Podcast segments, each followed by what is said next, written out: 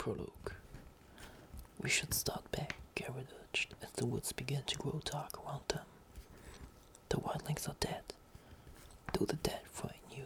Sir Waymar Royce asked with just a hint of a smile. Gared did not rise to the bait. He was an old man, past fifty, and he had seen the lordlings come and go. Dead is dead, he said.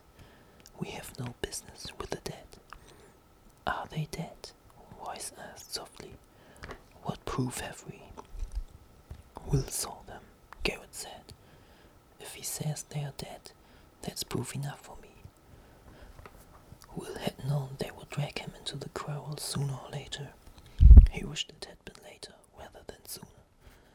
My mother told me that dead men sing no songs, he put in. My wet nurse said the same thing, Will. Royce replied, Never believe anything you at a woman's tit. There are things to be learned even from the dead. His voice echoed, too loud in the twilit forest. We have a long ride before us, Gared pointed out. Eight days, maybe nine, and night is falling.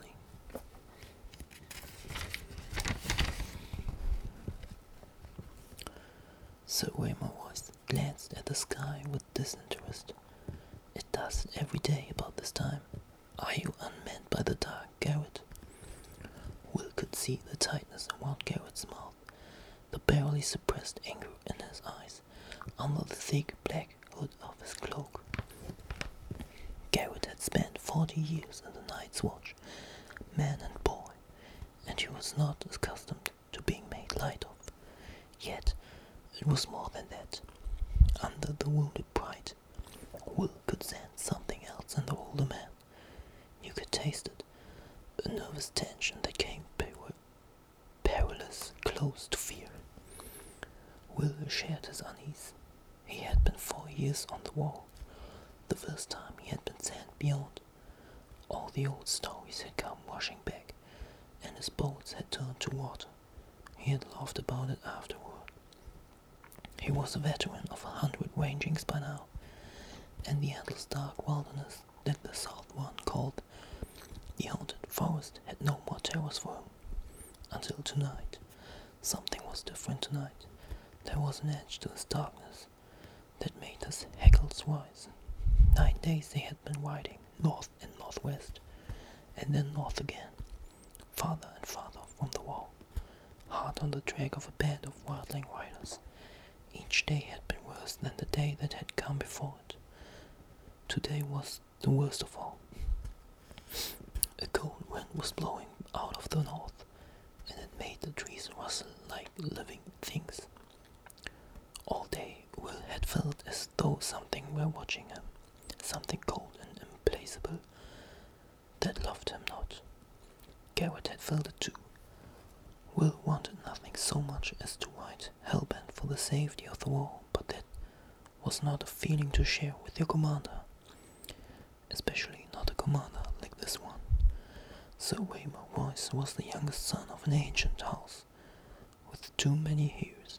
He was a handsome youth of eighteen, grey-eyed and graceful and slender as a knife, mounted on his huge black destrier. The knight towered above Will and Gared on their smaller garrons. He wore black leather boots, black woolen pants, black moleskin gloves, and a fine supple coat of gleaming black ringmail over layers of black wool and boiled leather. Sir Waymar had been a sworn brother of the Night's Watch for less than half a year, but no one could say he had not prepared for his vocation. At least insofar as his ward was concerned. His cloak was his crowning glory, sable, thick, and black as soft and soft as sin. Bet he killed them all himself. He did, Gared told the barracks over wine. Twisted their little heads off, our mighty warrior. They had all shared the love. It is hard to take orders from a man you laughed at in your cups, Will reflected as he sat shivering atop his garron. Gared must have felt the same. Mormont said, as we should track them, and we did. Gared said, They are dead. They shan't trouble us no more. There's hard riding before us.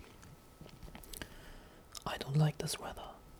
If it snows, we could be a fortnight getting back, and snow's the best we can hope for. Ever seen a nice storm, my lord? The lordling seemed not to hear him. He studied the deepening twilight in that half bored, half distracted way he had. Will had ridden with the night long enough to understand that it was best not to interrupt him when he looked like that. Tell me again what you saw, Will. All the details. Leave nothing out. Will had been a hunter before he joined the Night's Watch. Well, a poacher in truth.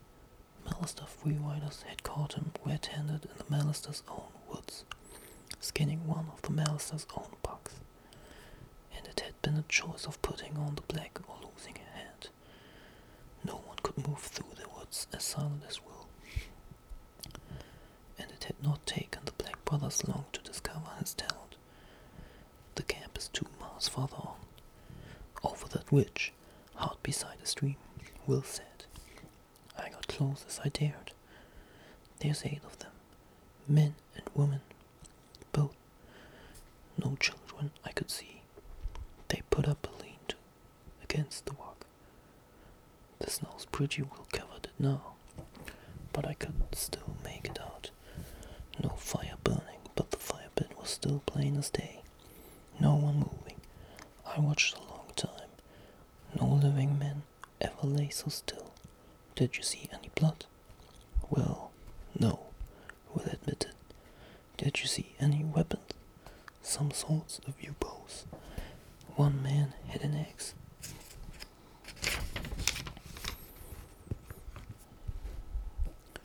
Heavy looking, double bladed, a cruel piece of iron. It was on the ground beside him, white by his hand. Did you make a note of the position of the bodies? Will shrugged. A couple are sitting up against the rock, most of them on the ground, fallen like, or sleeping. Why suggested fallen, Will insisted. There's one woman upon up in Ironwood, half hid a far eyes. He smiled thinly. I took care she never saw me. When I got closer, I saw that she wasn't moving either. Despite himself, he shivered. You have a chill? Royce asked. Some, Will muttered. The wind, my lord. The young knight turned back to his grizzled man at arms. Frost fallen leaves whispered past them, and Royce's destrier moved restlessly. What do you think might have killed this man, Gared? Sir Waymar asked casually. He adjusted the drape of his long sable cloak. It was the cold, Gared said with the iron certainty. I saw men freeze last winter and the one before, when I was half a boy. Everyone talks about snows 40 foot deep and how the ice wind comes howling out of the north. But the real enemy is the cold. It steals up on you quieter than will, and at first you shiver and your teeth shatter, and you stamp your feet and dream of mulled wine and nice hot fires. It burns, it does. Nothing burns like the cold, but only for a while. Gets inside you and starts to fill you up. And after a while, you don't have the strength to fight it.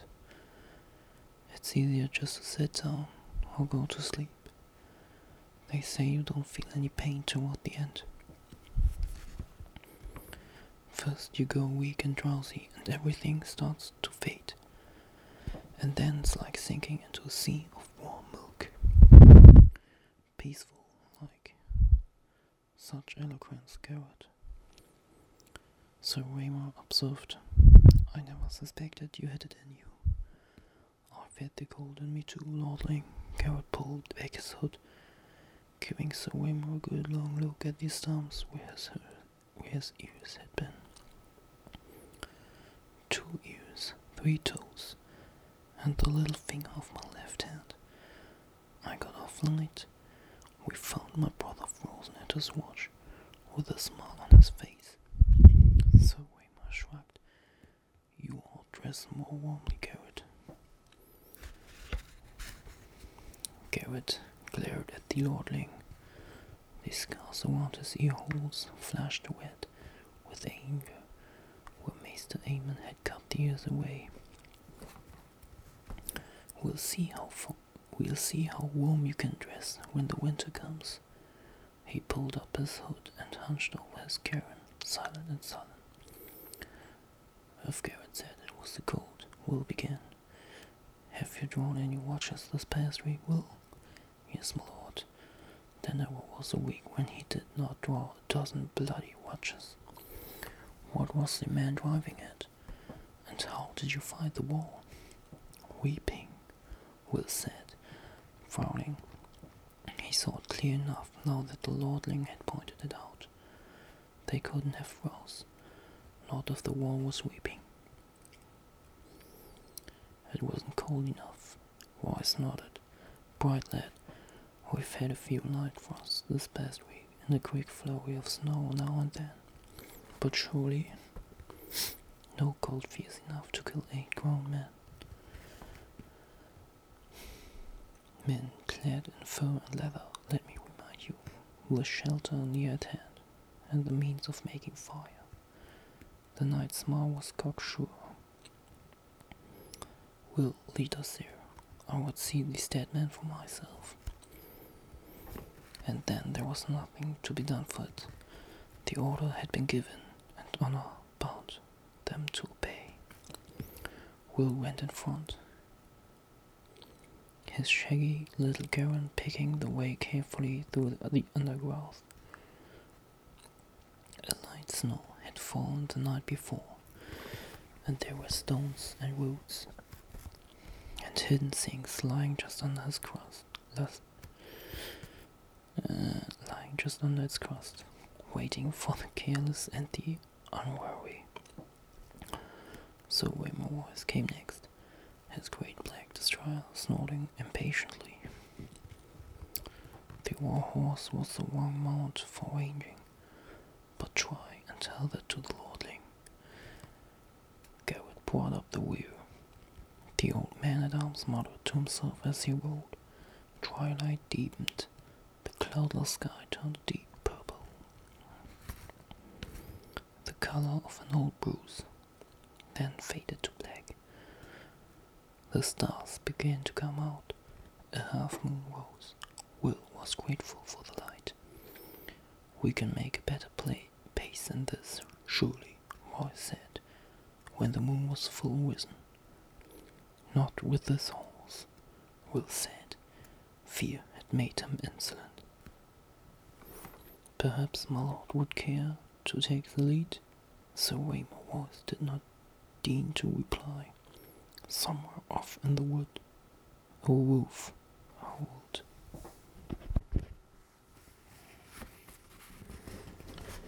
Will pulled his garron over beneath an ancient gnarled ironwood and dismounted. Why are you stopping? Sir Waymar asked. Best go the best go the rest of the way on foot, my lord. It's just over that ridge. Royce paused a moment staring off into the distance, his face reflective. A cold wind whispered through the trees. His great sable cloak stood behind like something half alive. There's something wrong here, Gared muttered. The young knife gave him a disdainful smile. Is there? Can't you feel it? Can't you feel it? Gared asked. Listen to the. Will could feel it, for he is in the night's watch, and he had never been so afraid. What was it? Wind, trees rustling, a wolf. Which sound is that? Unmans you so, Gared. When Gared did not answer, Royce slid gracefully from his saddle. He tied the destrier securely to a low hanging limb, well away from the other horses, and drew his long sword from its sheath. Jewels glittered in its hilt, and the moonlight went down the shining steel. It was a splendid weapon, castle forged, and new made from the look of it. Will doubted it had ever been swung in anger. The trees press close here, Will warned. That sword will tangle you up, my lord, better a knife. If I need instruction, I will ask for it, the young lord said. Gared, stay here, guard the horses. Gared dismounted. We need a fire, I'll see to it. How big a fool are you, old man? If there are enemies in this wood, a fire is the last thing we want. There's some enemies a fire will keep away, Gared said. Bears and dire wolves, and and other things. Sir mouth became a hard line. No fire. Gared's hood shadowed his face, but Will could see the hot glitter in his eyes as he stared at the night. For a moment he was afraid the older man would go for his sword. It was a short, ugly thing. Its grip discolored by sweat, its edge nicked from hard use. But Will would not have given an iron bob for the lordling's life if Gared pulled it from scabbard. Finally, Gared looked down. No fire, he muttered, low under his breath. Royce took it for a qui- acquiescence, acquiescence, and turned away. Lead on, he said to Will. Will threaded their way through the thicket, then started up the slope to the low ridge, where he had found his vantage point under a sentinel tree. Under the thin crust of snow, the ground was damp and muddy, slick footing, with rocks and hidden roots to trip you up. Will made no sound as he climbed. Behind him, he heard the soft metal, metallic slither of the lordling's ringmail, the rustle of leaves, and muttered curses as reaching branches grabbed at his longsword and tugged on his splendid sable cloak. The great sentinel was right there at the top of the ridge, where Will had known it would be. Its lowest branches a bare foot of the ground. Will slid in underneath, flat, flat on his belly in the snow and the mud, and looked down on the empty clearing below. His heart stopped in his chest. For a moment he dared not breath. Moonlight shone down on the clearing, the ashes of the fire pit, the snow-covered lean-to, the great rock, the little half-frozen stream. Everything was just as it had been a few hours ago. They were gone. All the bodies were gone. Gods he heard behind him. A sword slashed at a branch. Sir Waymar Royce gained the witch, he stood there beside the sentinel, longsword in hand, his cloak billowing behind him as the wind came up, outlined nobly against the stars for all to see. Get down, Will whispered urgently. Something's wrong. Royce did not move. He looked down at the empty clearing and laughed. Your dead man seemed to have moved camp. Will. Voice abandoned him. He groped for words. They did not come. It was not possible. His eyes swept back and forth over the abandoned campsite, stopped on the axe. A huge double-bladed battle axe, still lying where he had seen it last, untouched, a valuable weapon. On your feet, Will, Sir, Sir Waymar commanded. There's no one here. I won't have you hiding under the bush. Reluctantly, Will obeyed.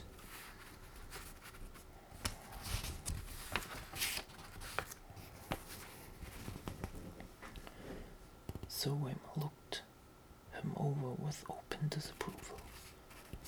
I am not going back to Castle Black, a failure on my first ranging. We will find these men. He glanced around, up the tree. Be quick about it. Look for a fire. Will turned away, wordless. There was no use to argue. The wind was moving. It cut right through him. He went to the tree, a vaulting grey-green sentinel, and began to climb. Soon his hands were sticky with the snap, with the sap, and he was lost among the needles. Fear filled his gut like a meal he could not digest.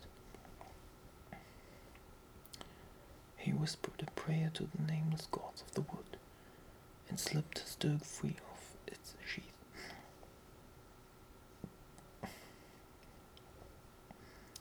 He put it between his teeth to keep both hands free for climbing. The taste of cold iron in his mouth gave him comfort. Down below, the lordling called out suddenly.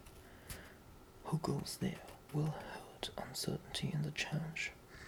He stopped climbing. He listened. He watched. The woods gave answer.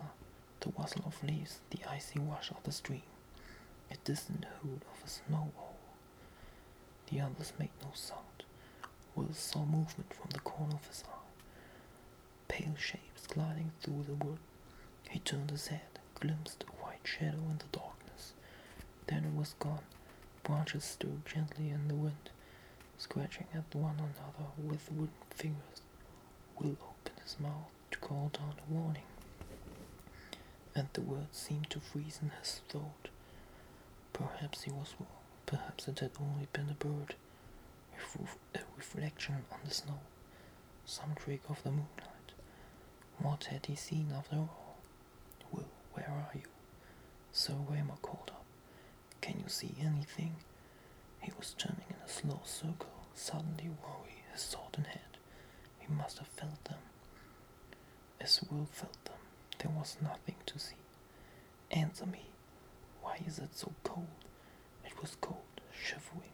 Will clung more tightly to his perch, his face pressed hard against the trunk of the sentinel. He could feel the sweet, sticky sap on his cheek. A shadow emerged from the dark of the wood. It it stood in front of Royce. Tall, it was, and gaunt and hard as old bones, with flesh pale as milk. Its armor seemed to change color as it moved. Here it was white as new fallen snow. There black as shadow. Everywhere dappled with the deep grey green eyes of the trees. The patterns went like moonlight with every step it took. Will heard the breath go out of Sir Waymar Royce in a long hiss. Come no farther, the lordling warned. His voice cracked like a boy's. He threw the long sable cloak back over his shoulders to free his arms for battle, and took his sword in both hands. The wind had stopped. It was very cold. The other slid forward on silent feet. In its hand was a long sword, like none that Will had ever seen. No human metal had gone into the forging of that blade. It was alive with moonlight, translucent. A shard of crystal so thin that it seemed almost to vanish when seen edge on.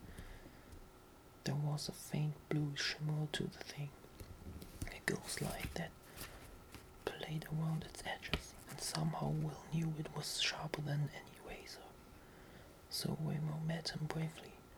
Dance with me then. He lifted his sword high over his head. Defiant, his hands trembled from the weight of it, or perhaps from the cold. Yet in that moment Will thought he was a boy no longer, but a man of the night's watch. The other halted, with sword's eyes, blue deep and bluer than any human blue that burned like ice. He fixed on the long sword trembling on high, watched the moonlight running cold along the metal. For a heartbeat he dared to hope. They emerged silently from the shadows. Twins to the first. Three of them. Four. Five. So Waymar men. So Waymar may have felt the cold that came with them, but he never saw them, never heard them. Will had to call out. It was his duty, and his death if he did.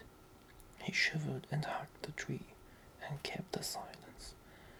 The pale sword came shivering through the air. Sir Waymar met it with steel. When the blades met, there was no ring of metal on metal, only a high, thin sound at the edge of hearing, like an animal screaming in pain.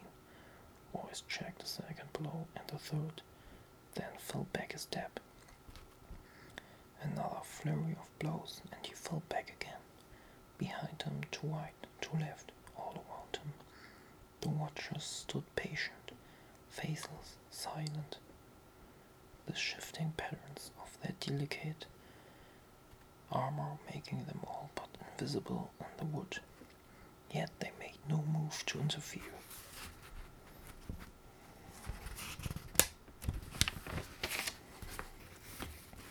Again and again the swords met, until Will wanted to cover his, co- his ears against the strange, anguished keening of their clash.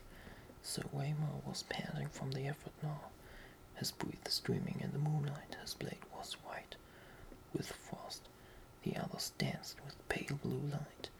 Then Royce's parry came, a beat too late, the pale sword bit through the ringmail beneath his arm. The young lord cried out in pain, blood welled between the wings, it steamed in the cold, and the droplets seemed wet as fire where they touched the snow. So Amos' fingers brushed his side. His moleskin glove came away soaked with wet. The other said something in a language that Will did not know. His voice was like the cracking of ice on a winter lake, and the words were mocking. Sir found his fury. For Robert, he shouted, and he came up snarling, lifting the frost-covered longsword with both hands and swing and swinging it around in a flat sidearm slash with all his weight behind it. The other's parry was almost lazy. When the blades touched, the steel shattered. A scream echoed through the forest night, and the longsword shivered into a hundred brittle pieces, the shards scattering like a rain of needles. Royce went to his knees, shrieking, and covered his eyes. Blood whirled between his fingers. The watchers moved forward together as if some signal had been given. Swords rose and fell, all in a deathly silence. It was cold butchery. The pale blade sliced through ringmails as if it were silk. Will closed his eyes. Far beneath him, he heard the voices and laughter sharp as icicles. When he felt the courage to look up, to look again, a long time had passed, and the ridge below him, uh, below was empty.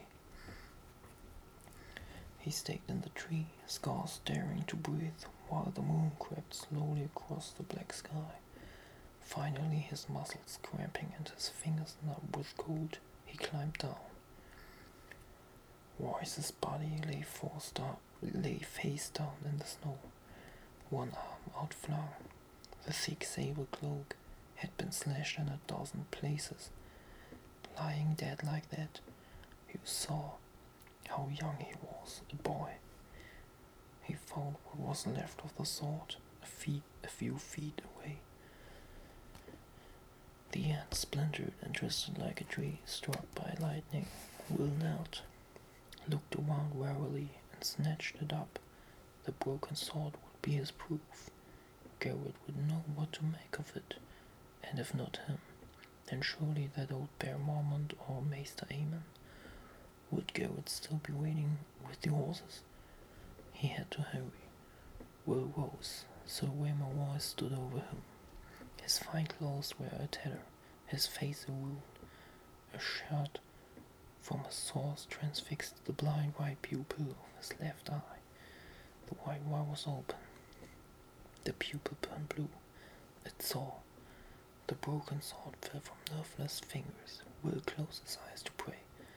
Long, elegant hands brushed his cheek. Then tightened out around his throat.